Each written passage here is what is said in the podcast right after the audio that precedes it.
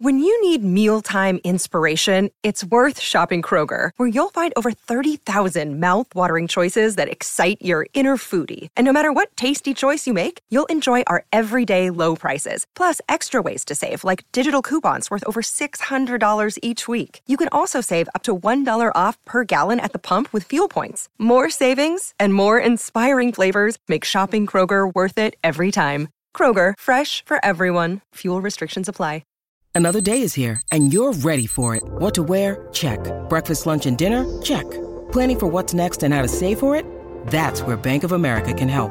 For your financial to-dos, Bank of America has experts ready to help get you closer to your goals. Get started at one of our local financial centers or 24-7 in our mobile banking app. Find a location near you at bankofamerica.com slash talk to us. What would you like the power to do? Mobile banking requires downloading the app and is only available for select devices. Message and data rates may apply. Bank of America and a member FDIC.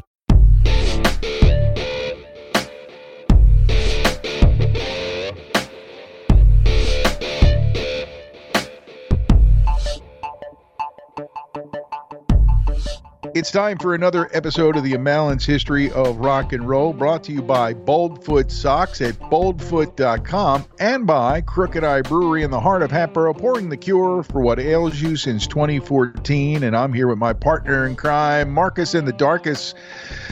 Marcus, the honey badger, has reared his scary, ugly head again and gotten you to watch a movie you were reluctant to check out.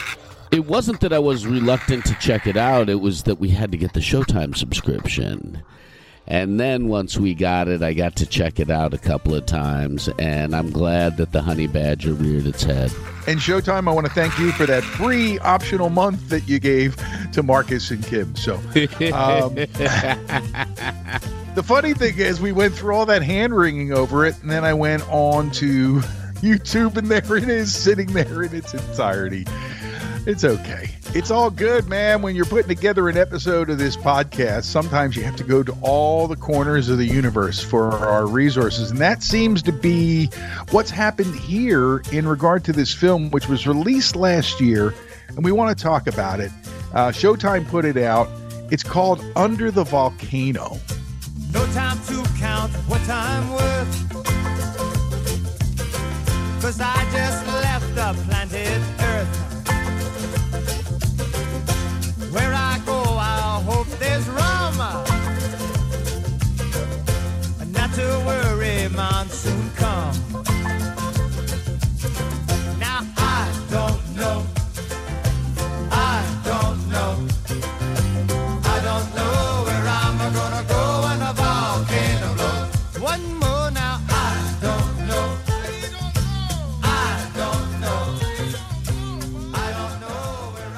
It is one of the best documentaries about a recording studio's history I've ever seen.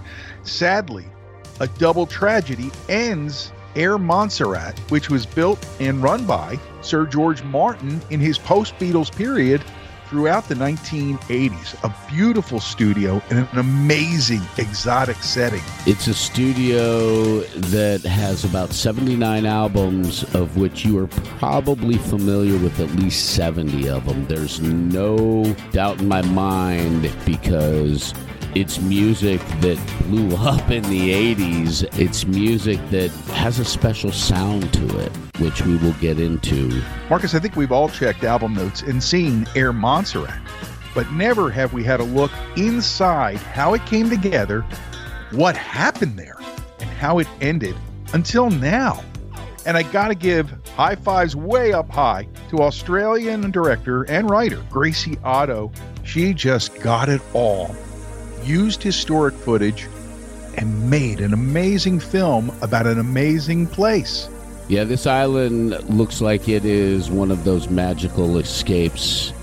About 10 minutes in, I think my eyes were completely glued to the set, and that's because I had seen the beauty of this island, the video that they took, the water, just the whole energy, even that came off of the people that you see on film, pulls you in, and it really made me want to go there.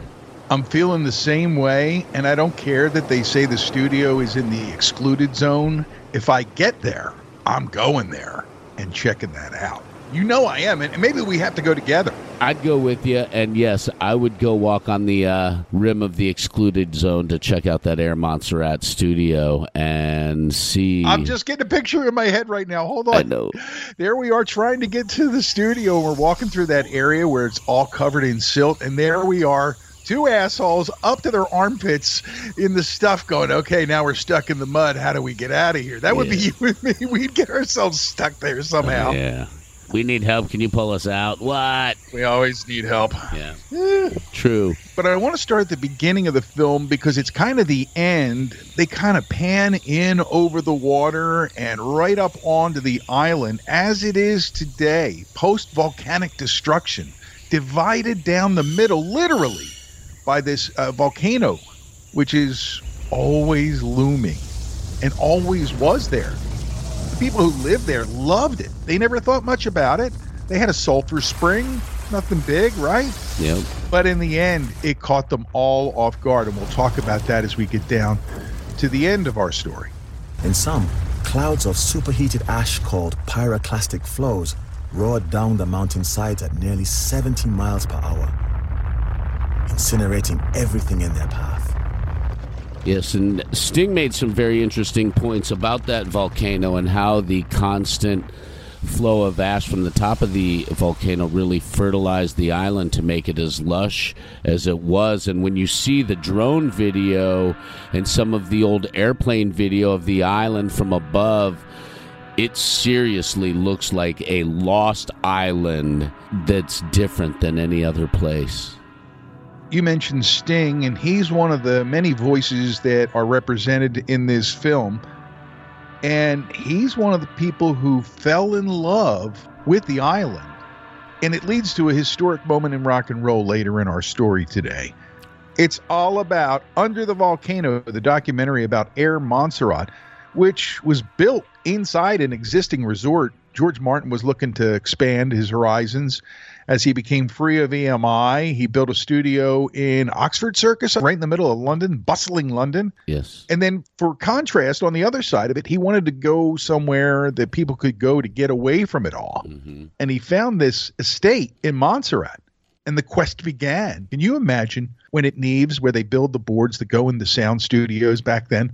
They get the order for three special custom boards. One has to be shipped to this little island all the way out by Antigua. What? I know that's absolutely crazy. One of the things that stood out to me about George Martin when he was building the studio is how everybody described him as the opposite of Phil Spector. Phil Spector was an intense person who controlled every single note and half note and quarter note of every movement. If your hand moved during the recording, he controlled that. And then you had George, who was completely the opposite, a gentleman who made everybody around him better. That He- was his whole thing. Yes. Other people's happiness. According to Giles, his son, he was driven by other people's happiness. And it shows if you think about George Martin and what he did in his life. The other thing that he does here, or they did here, and this is where you got to give high ups for Gracie Otto, they included footage of George with the Beatles, and there's some commentary from John Lennon that's very telling about George in the movie as well.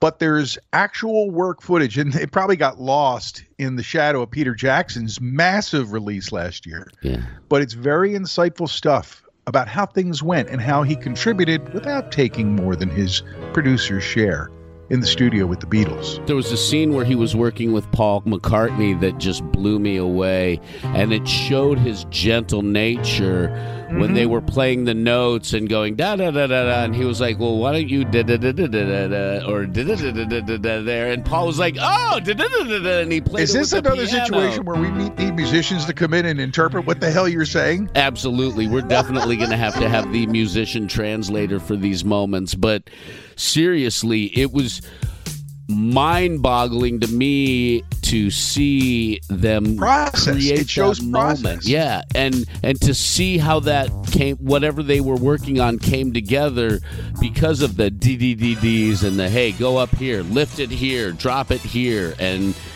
they knew from working together when when they were the Beatles how he worked. So Paul knew his language completely and understood him. You're talking about his work on Tug of War, which was done at Montserrat, and that's also part of the story. We could talk about it now because it's pretty amazing if you think about it. None of the Beatles, not because they didn't like George, but because they wanted to do their own thing, all decided not to work with him as a producer in their solo years. Okay. And that included Paul. And all these years go by, and McCartney's starting to think it might be fun to go check out Montserrat and all the things that uh, would be associated with that, including having George involved. They really have a great way of showing you these things in the movie, like the telex coming in, Yeah. telling them that Paul McCartney's coming. And it underlines how little communication there really was in the world back in 1979 80. In the middle of preparations for McCartney's arrival, something terrible happens, Marcus. John Lennon's murder. This evening, John Lennon arrived at the emergency room at the Roosevelt uh, Hospital. He was dead on at the time of his arrival. Numerous resuscitative efforts were made after his arrival in the hospital, including transfusions, surgical procedures, other procedures, but in spite of the effort of many physicians and after many procedures, we were unable to restore the life of Mr. Lennon. Good morning, everyone. I'm Tom Brokaw. This is today, December 9th. I'm here with Jane Pauley, and this entire half hour will be devoted to the murder of John Lennon, ex Beatle, one of the best known musicians and most influential people of his time. Good evening. It's almost 24 hours since John Lennon was murdered, and people are still outside his apartment house tonight. They want to share their shock and grief and pay him tribute. John Lennon was a unique singer and a songwriter, and he and the Beatles almost seemed to speak for an entire generation. As he changed over the years, so did his fans.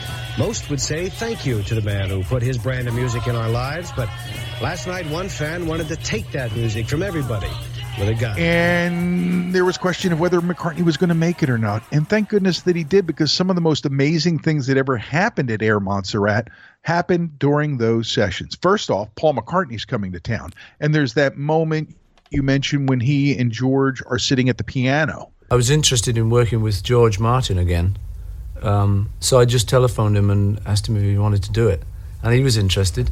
We were very apprehensive about it to begin with, both of us, I think, because um, although we've been very good friends over the years, not having actually had to have the hassles of working, uh, we were all a little bit not sure about it. But in fact, coming together again was really a great joy.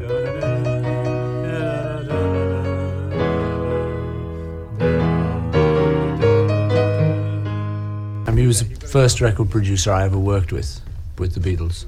And um, working with him now, he's uh, it's very easy for me because I know him so well. I, we've got so much in common. We, we know how we work. And he starts talking to him about this song he has, Ebony and Ivory. I'm the Ivory. I need an Ebony. And it's like, well, who would you like to have if you could? And he says, Stevie Wonder. so they get on the phone with Stevie Wonder because George Martin could probably get anybody on the phone, right? And Stevie says yes. So he's coming down to Montserrat.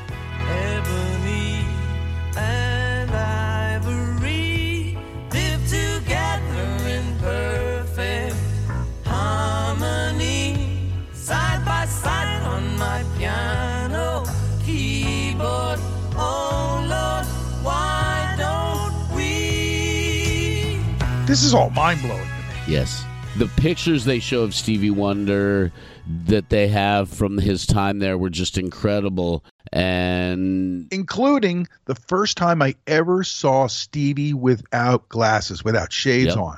Eyes open, having a fucking blast, partying his ass off with Paul and all the people at this bar. The, the, the story about going to the bar is incredible because they're like, we want to go out. We want to blow off some steam. So we, uh, their guy from the studio calls down to the bar and he says, Hey, is your piano plugged in? He goes, Yeah, but we're going to close. I wouldn't do that, man, is what he says, Yeah, right? I wouldn't do that if I were you. I wouldn't do that. because it's just so amazing to just see Stevie Wonder so loose and having fun. Uh, and the people there in the town near the studio obviously realize what's going on. Paul McCartney and Stevie Wonder are hanging out, and it's at their neighborhood bar. Yes. And the vibe of these people was unbelievable because to them, they were just the musicians they heard on the radio. To the people of Montserrat, if you were a cricket star or a football player, you were it. But yeah, if you were a musician, you were just the guy on the radio or the people on the radio that we were singing and dancing to. And to hear the people of the town tell the story from their perspective was wonderful. They had a chef named George who who cooked for everybody and he was Cap- incredible and he shared some great moments with the bands as well which you have to see. The housekeeper Manetta Allen Francis had some wonderful moments to share as well. And it sounds like the people who worked there in all aspects were really part of the whole process. Songs were even written about some of these people. Not just the people who worked at the studio, but the people from the town. They felt like they were part of the whole process. We can jump to the very end of the film for Danny Sweeney, the guy who invented the dance that is the walk of life, right? Oh yeah. I couldn't believe it, man. When I heard that story, I was like, "What? Wait till Marcus here's this one." Oh, because yeah. it's how shit happen or or when Elton John is there and everything's not quite going, you know, that well and everybody's smoking weed and the whole control room weed clouds and all that and everybody's like, "Oh, what the hell's going on here? Nothing's going. Everybody's down for the count." And one of the guys yells, "I'm still standing." Boom.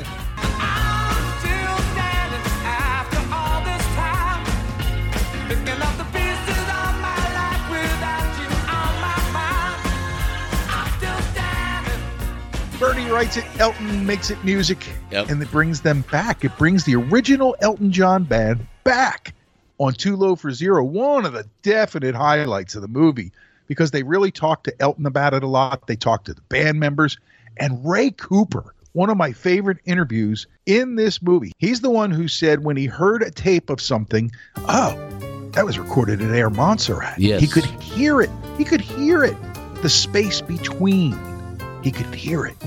The fact that he was able to hear that space between the notes says a lot about his skill as a studio musician because he was the guy that they would send the tapes back to to do guitar dubs and extra session work and they would have to fill in whatever needed to be done and then and that's where he would hear it between the notes. I want to talk about some of the high profile things, but some of the things that happened that were important to the studio and them being a business aren't necessarily like the stuff that's on the front headline of what happened at Air Montserrat. And a lot of it's not included in the film, Marcus, like the fact that Rush did two albums there Power Windows in 85 and Hold Your Fire in 88. Now, you know, and I know the story of Rush pretty well. Can you imagine all their trekking all over the globe and everything that they've done, just unplugging twice and going down there? Does it affect the vibe of their band on those records? everything in Montserrat affects the vibe of the album there.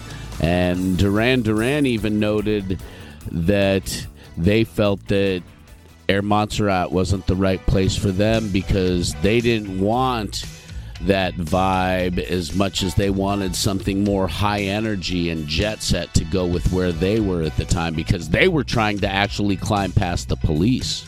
Yeah, he mentions that. Nick Rhodes, by the way, gives one of the best interview sets, and the editing, including him and his comments, very important. And he does a great job of explaining how they recorded some bits there. And while some of the guys were having way too much fun with the water sports and the pool and the atmosphere and all that, and even considering that they'd gone there to escape the scene that he describes where you got paparazzi in your hedges trying to take picture of you in your underwear at home that's how popular Duran Duran was at that time.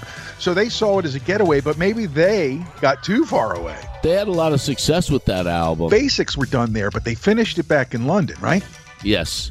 They had to get back to the noise and the bustle and the hustle. The hum. Yes, the hum It's- of the city. It's funny because I'm reading Thoreau, and he talks about that hum even in his time in the 1800s. But it's definitely palpable in London 24 hours a day. There's no end to the hum there. And some of the other groups that did their records there, like the first album was made by the Climax Blues Band. Not a band that really did big business, but they had that huge hit, couldn't get it right, right? Yep, absolutely. I remember listening to that song many hundreds of times on the radio as a child. And also this one from those sessions in Montserrat, I Love You. When I was a younger man, I hadn't a care. Fooling around, hitting the town, growing my hair. You came along and stole my heart when you entered my life.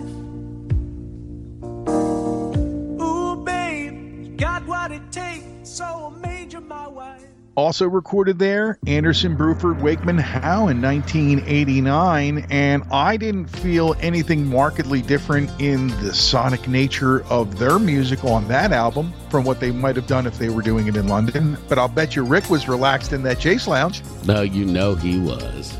Sabbath recorded Eternal Idol there. Orchestral Maneuvers in the Dark did their Junk Culture record.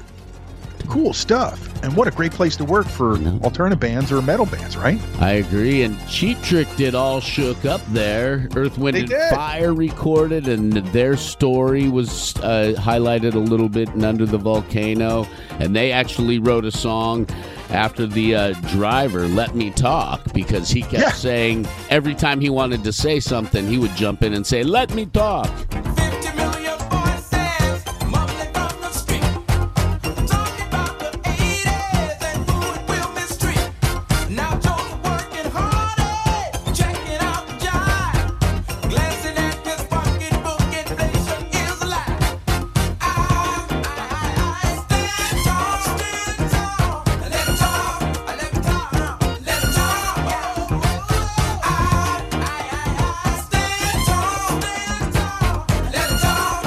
Without expectations, got a superstar greeting from people that they wouldn't have expected to know who they were. Something I never knew was that Eric Clapton's Behind the Sun album, produced by Phil Collins, was made there. Whoa, I did not know that either. And I saw Nazareth on the list. I did not realize Yeah. they had recorded there. That one album from Mike and the Mechanics was made there. The Little River Band recorded there. Of course they did. It's a perfect setting for yacht rock, dude.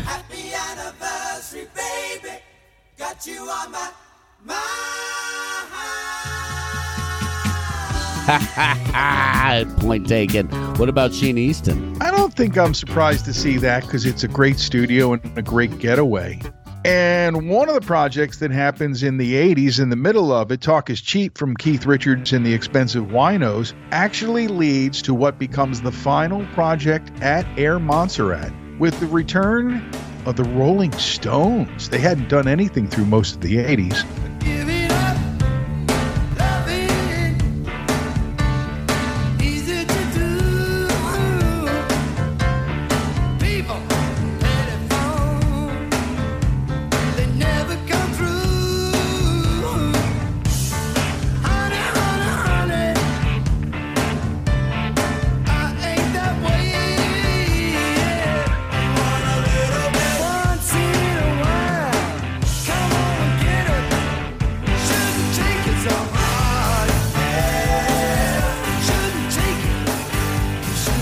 Record, man, he loved Caribbean. He used to go to Antigua all the time. He probably found this studio and went, fuck, this is where I got to go. Oh, totally. You know he did. And George, the chef, told a little funny story about the Stones being there, saying they drank a lot, they smoked a lot, and they ate a lot, but they were good fun. And one of the guys talks about them looking for weed.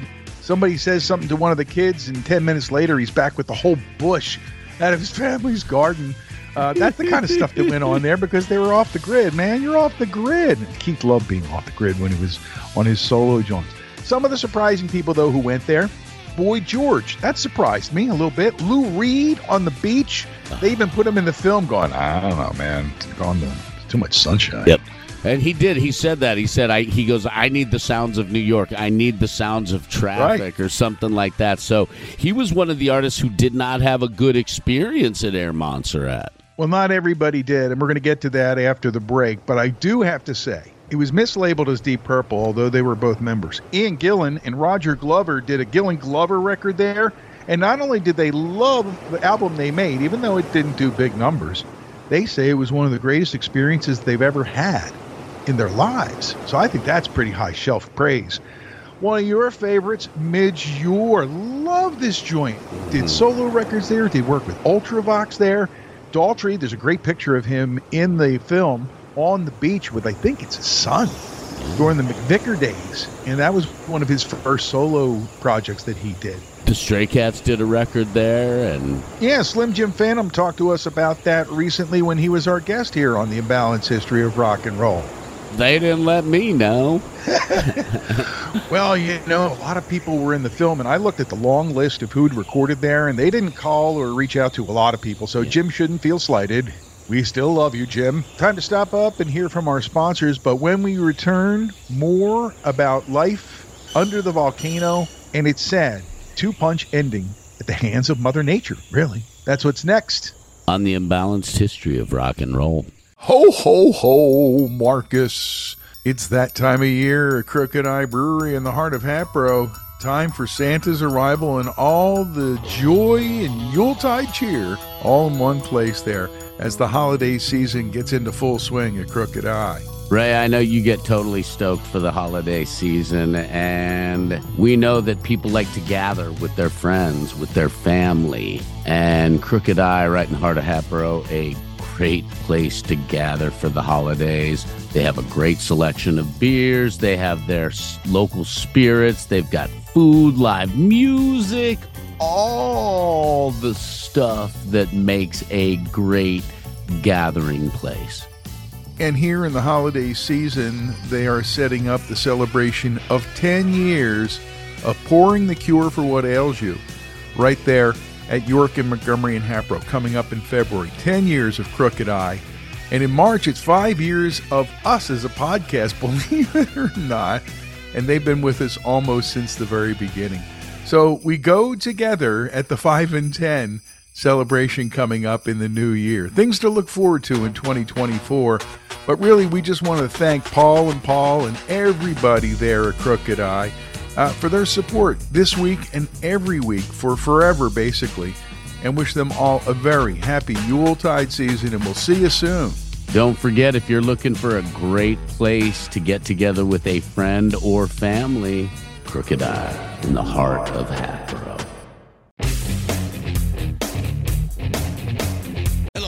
Podcast listeners. Christian Swain here to tell you more about my experience with Raycon earbuds. Our family now has three pairs of Raycon earbuds around the house, and my wife just grabbed a pair of the Headphone Pros to replace some headphones from a company that was double the price.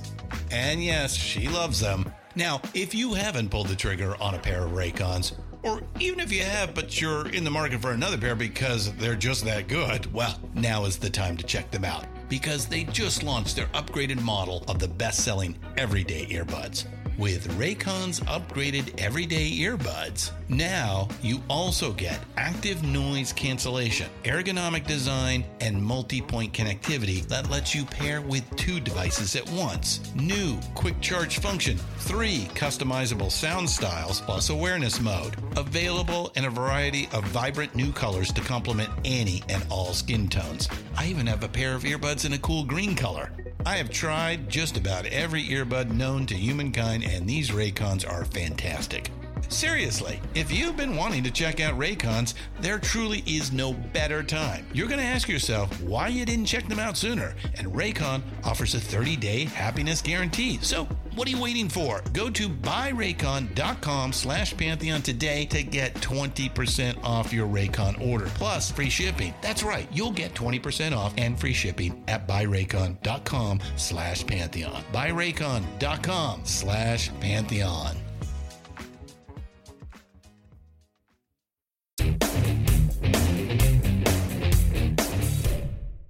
We're talking about Under the Volcano, an incredible documentary on Showtime. Uh, kudos to them for doing it, Marcus, in the first place, to make a documentary to preserve and promote what happened here.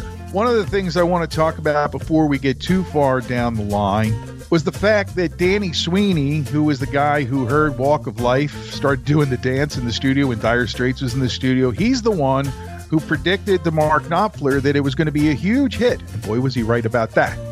He taught Sting to windsurf during one of the police sessions there. He became friends with Sting because Sting was super excited the fact that this man taught him something that he had never known before. And Sting's the type of guy who, if if you can teach him something, he's your guy. He's you've got respect from him. And the thing is, Sting may be the biggest proponent of this place and work being done there. They did Ghost in the Machine with the police, and it took them to a whole nother level, right?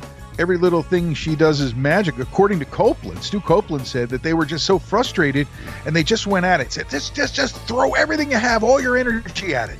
And that's the take they got that they kept for the record. So they liked it there, and Sting liked it there. And they were in the middle of the recording heyday, so they didn't know what was coming in the future. So they decide to come back and do another album there as the police, Synchronicity, and that, as we know, didn't turn out so well. They had some pretty intense moments during the recording of Ghost in the Machine to get them to synchronicity. They were recording in separate rooms because they weren't getting along. They were yelling at each other through the microphones and the monitors. There was a lot of tension. Are you kidding? At one point, they're doing an interview and they they start beating each other up with uh, Andy sitting between them. Stu and Sting are like throwing shit and punching each other. And they even like said, "Hey, how would you like to see me throw a iced tea?" At, you know, what the hell, man? That's Oh, how bad it was. It was open warfare. Andy Summers' wife called him during the recording sessions and asked for a divorce during that time as well, and that just added to the negative energy. And And he added that they were all by the end of that album in the middle of divorce proceedings. Yes. Their interviews were fascinating. One of them shared a story of how they wanted George Martin to produce the record, so Andy Summers trekked across the island to have tea with George. And George basically said, I think you can sort it out. You are grown ups.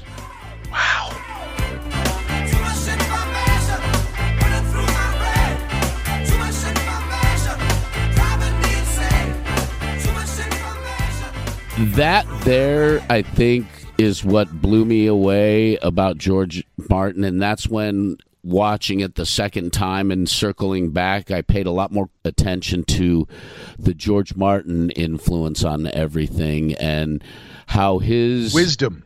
how his Wisdom, but just his presence, his aura changed everything. And it was totally in sync with the island from what it sounds like. I think it was influenced by the vibe of the island. You're right. But it was also who he was. Like he was a mensch through and through. Well, they may have had some personal issues, but they do come back for Synchronicity, which turns out to be their swan song and maybe their biggest album, Marcus. By the end, they were all ready to run, except for Sting, who decided to stick around, take a holiday, and, and, and be on the island. He'd made a lot of contacts and friends, so he had places to go and things to do. And in rolls Mark Knopfler and the guys from Dire Straits with Neil Dorfsman, who does a great job of telling stories inside the documentary. He was their producer for Brothers in Arms, and he talks about getting set up. And that's when the Walk of Life story with Danny Sweeney comes up. I guess on satellite, they were watching MTV, and he remembered the police on, you know, the little promos between the videos going, America! Demand your MTV! I want my MTV! I want Sting's MTV. I want Stuart's MTV. You're not having anything of mine. Yeah. So he thinks he can make that work, like by pitching it a certain way and inserting it in the song. And he says something to Neil like, Man, if I could only get Sting. He says, Hold on, man. He's here on the island on holiday. That is exactly, as Sting put it later, being in the right place at the right time. It is historic in nature, totally by chance. And that happened on Montserrat. And not only that, Sting thought the song was ridiculous and wouldn't be a hit. It was his wife Trudy who was like, "That song's going to be a huge hit," and he was like, "Nah, that song's too ridiculous." and then they I wonder if Trudy collected on that bet. I'm sure in a tantric way she did. Let's talk a little bit more about Elton John because, you know, this band that he had together pretty amazing in their heyday. Their first burst of Elton John music together, right? Uh, Davey Johnstone, Dee Murray. Uh, you got uh, Nigel Olsson, Ray Cooper, all working with Elton like a machine. And he and Bernie Taupin were writing like crazy, but they'd hit a wall. Elton had some real issues there in the middle to late 70s. So they go there. We're going to get away from it all. We're going to see what happens. What happens is too low for zero, and I think he comes back for another go round too. Elton loved the place. Don't wish it away. Don't look at it like kiss forever. Between you and me, I could honestly say that things can only get better.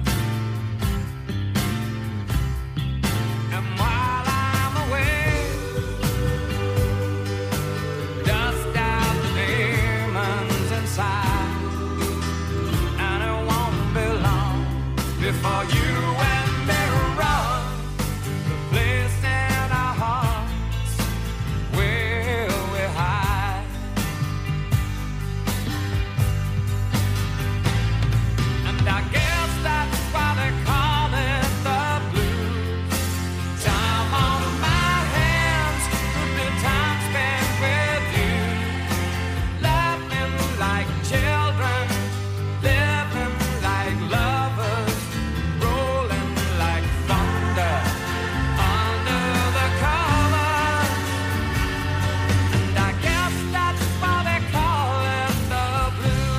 like at the end of the day when the staff would all go to the bar and the artists would go to their bungalows or their rooms or whatever one day elton was like well, where are you guys going? They're like we're going to go to the bar. Well let me come to the bar. He started to get to feel like a regular guy while he was there because not only were the people who worked at the studio part of the projects. The people of the town and the island started to become part of the projects. Songs are getting named and all kinds of neat stuff's happening because of the way that the town nearby views the studio and the artists who are coming to it Yeah, the studio and the artists built a great relationship with the people of Montserrat, which was beautiful. It was very synchronous, it was very harmonious, and the people coming to this island respected the culture, and that was the most important thing that they could have done. Another person who is interviewed prominently in the film Marcus is Gerry Beckley from America. I don't know if you remember, but after their initial burst, he was looking for projects, George Martin was, and he connected with them because they were Air Force brats who were raised in London. They were spending a lot of time there. So they connect with him and building off their early hits, make some of their biggest records with George Martin at the helm. Yeah, at the beginning, Sister Golden Hair ripping through, I was just taken back to my childhood right away. And Beckley does a great job of talking about the studio with love and affection and, and, talks about the process that they went through at that time and what it did for them and what George did for them. You can tell the reverence with which he's regarded. Oh, absolutely. Everybody had high reverence for George.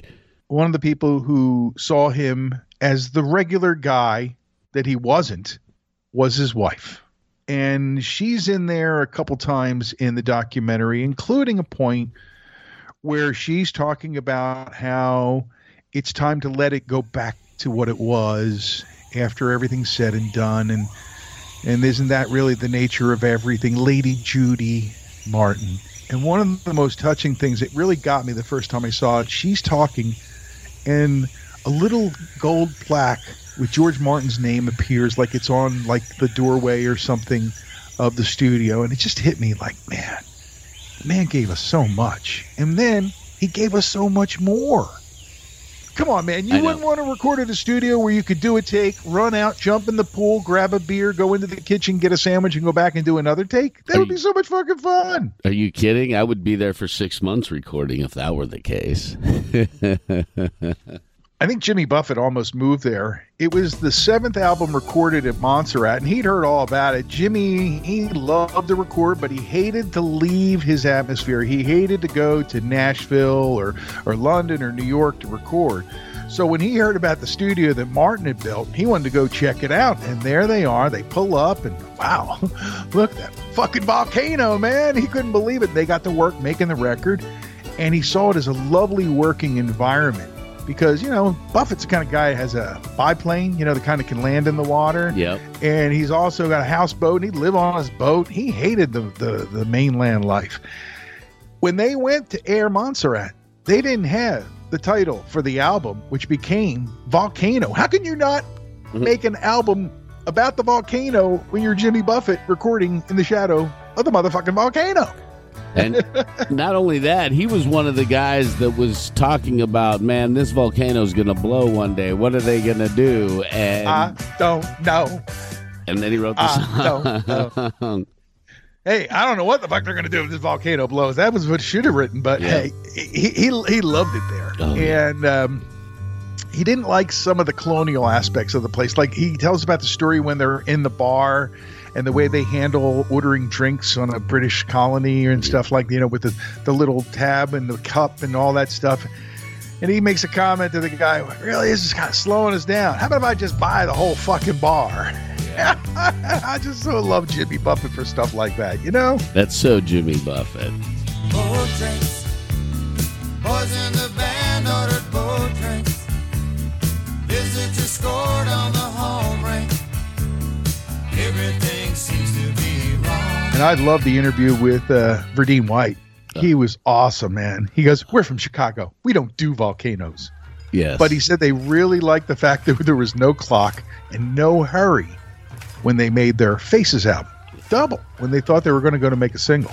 And they also wanted to get back to the music aspect of it because Right. he said they were musicians first, and he really, really wanted to get back to playing the music that they had played in the early days. And it's a beautiful record.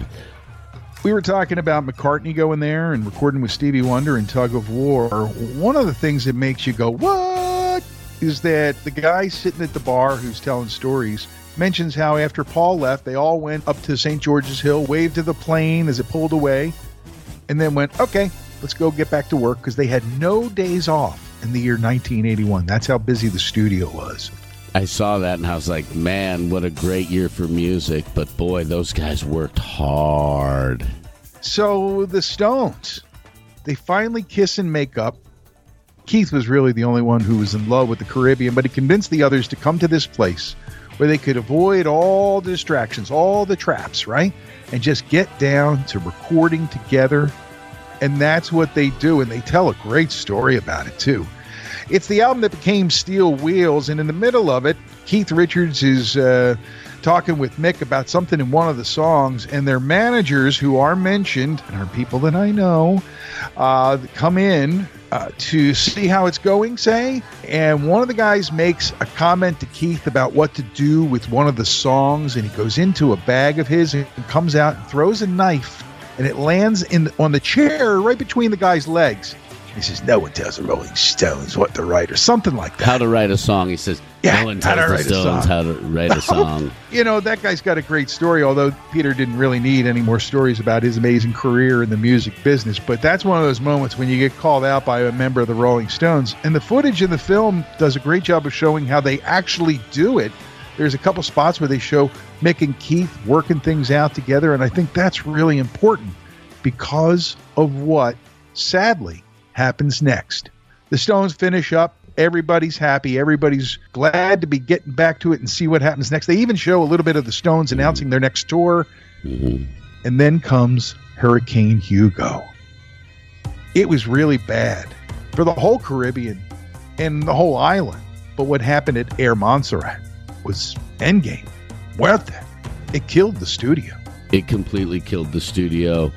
And the weird thing about right before Hugo hit, the Stones didn't trash the studio, and they're notorious for trashing studios when Yeah, they yeah, finish Eves their Robinson tells the recordings. story, Yes. And then they were like, he didn't trash the studio. And then, seriously, as soon as they left, boom, Hugo hit. It's the most fearsome hurricane in the Caribbean in 10 years. Hurricane Hugo has devastated several islands, including the Virgin Islands, and has ripped into Puerto Rico with undiminished fury. Hugo hit the eastern tip of Puerto Rico with a 125 mile an hour punch of winds, accompanied by torrential rains and a tidal surge of at least six feet, quickly knocking out all power on the island. Sunday, the hurricane ripped through the U.S. and British Virgin Islands with 100 mile an hour winds and rains that caused severe flooding and destroyed scores of homes. The failure of electric power has left communications with the islands almost non existent. The lack of news has left many people with loved ones in the Caribbean close to despair. Ana Munez is one who is very concerned. I mean, it's my homeland, and uh, it's my people, and you don't know, and you're you're waiting anxiously, even if you don't know half of the people there, but you want to know that everything is okay, and this, and you know you're And six weeks after the hurricane hit, there's audio and video of uh, George Martin walking through Montserrat and telling the story of how they knew it was destroyed and completely over because they opened the piano. The ivories were covered in green mold completely. It's painful because it used to be such a fantastic place, so full of activity, with great people. We used to work in the studio. In the evening, we would sit down to dinner, and as many as 24 people would be sitting down and having a nice meal. And um, we worked hard, and we played hard, made some great records there. And I saw some footage where they're taking out. I guess they took the Neves board and some of the other pieces out that they could salvage, but a lot was left as it is. And the devastation of the island then and then after the volcano blows, just unbelievable. Can we talk about our kindred sister in Montserrat life, Yes, Rose we- Willock, Sister Rose? Yes, Sister who was Rose on their Willock. little island radio station down there. She is interviewed extensively, and she underlines radio's role in a disaster. Yep. Anyone listening in the terrestrial radio world of America? Hello? Rose Willock sat through all of it. She was on the air through the hurricane. She was on the air through the volcano, encouraging everyone to be calm and stay safe. Unfortunately, not many people, considering the violent volcanic eruption on the island, lost their lives compared to the 12,000 people who were in the path of the sludge that cut that island literally in half. Yep. Sister Rose, pretty cool though, right? She was one of my favorite characters from the island, without a doubt. Her talking about the importance of live radio and how she kept telling the people, stay with me. You stay with me, we will be okay. That shows the power of radio. We've been fortunate not to have and disasters at that level So far. so far. It stresses the importance of live and local radio. I want to point everyone to Nigel Olsson's comments when they were interviewing him. A man who had everything, kind of lost it all, and then got it all back because of that place and that time that we were talking about with Elton John earlier.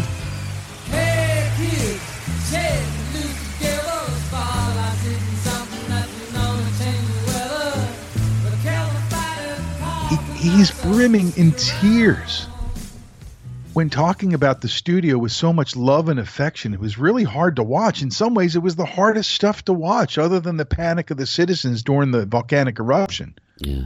And that's the kind of affection that was created between artists and that environment, and thereby with all of us, because the artists connected us to the place. In some cases, we didn't even know that's where it was coming from. I thought Mark Knopfler was very interesting throughout that and made some great points about the recording studio and the process. And usually he's curmudgeonly when he speaks, and he was warm and he was gentle, and you could tell that even I though think he was speaking from the heart, man. That's how he really felt about that place and that time. to see that sensitive, soft side of Mark's really nice. We didn't really talk enough about Knopfler. His words start the whole thing off, and uh, his role was central to making everything work in in that time with Brothers in Arms and Dire Straits and everything that was going on there at the studio, right down to the inclusion of Sting. That was him. So, an amazing place, an amazing time, and I think it's great that they documented it because one by one, we're already starting to lose the people who were in that film, their words and their emotions about a special place to make music and record it will be forever remembered because of Gracie Otto, who did an amazing job of writing it and putting it all together and telling the story, and the artists she went to to get them to tell her their stories about life under the volcano. Wow. We're going, right? Yeah. Get the get the pontoon boat up. Get all the girls. Yep. We're going to Montserrat. Pack your bathing suits. First thing that Maurice is going to say is, okay, which side are we landing on? The safe side. Listen, if you've ever been to Montserrat or you've ever partied with Keith Richards or anything else that might come to mind from the stuff we've been talking about, because my brain is just going boom, boom, boom right now, uh, feel free to email us at imbalancehistory at gmail.com and tell us what you think about the movie. Go check it out. Let us know if you've watched the film and what you think about it too, because I love hearing from our audience. Me too. You can always follow us on social media. We're on Facebook, The Imbalanced History of Rock and Roll, on Twitter at Imbalance Histo, and we're also on Instagram at The Imbalanced History of Rock and Roll. We're on the Pantheon Podcast Network. I'm Ray Coob. I'm Marcus Goldman. And thanks for spending some time under the volcano with us today on the Imbalanced History of Rock and Roll.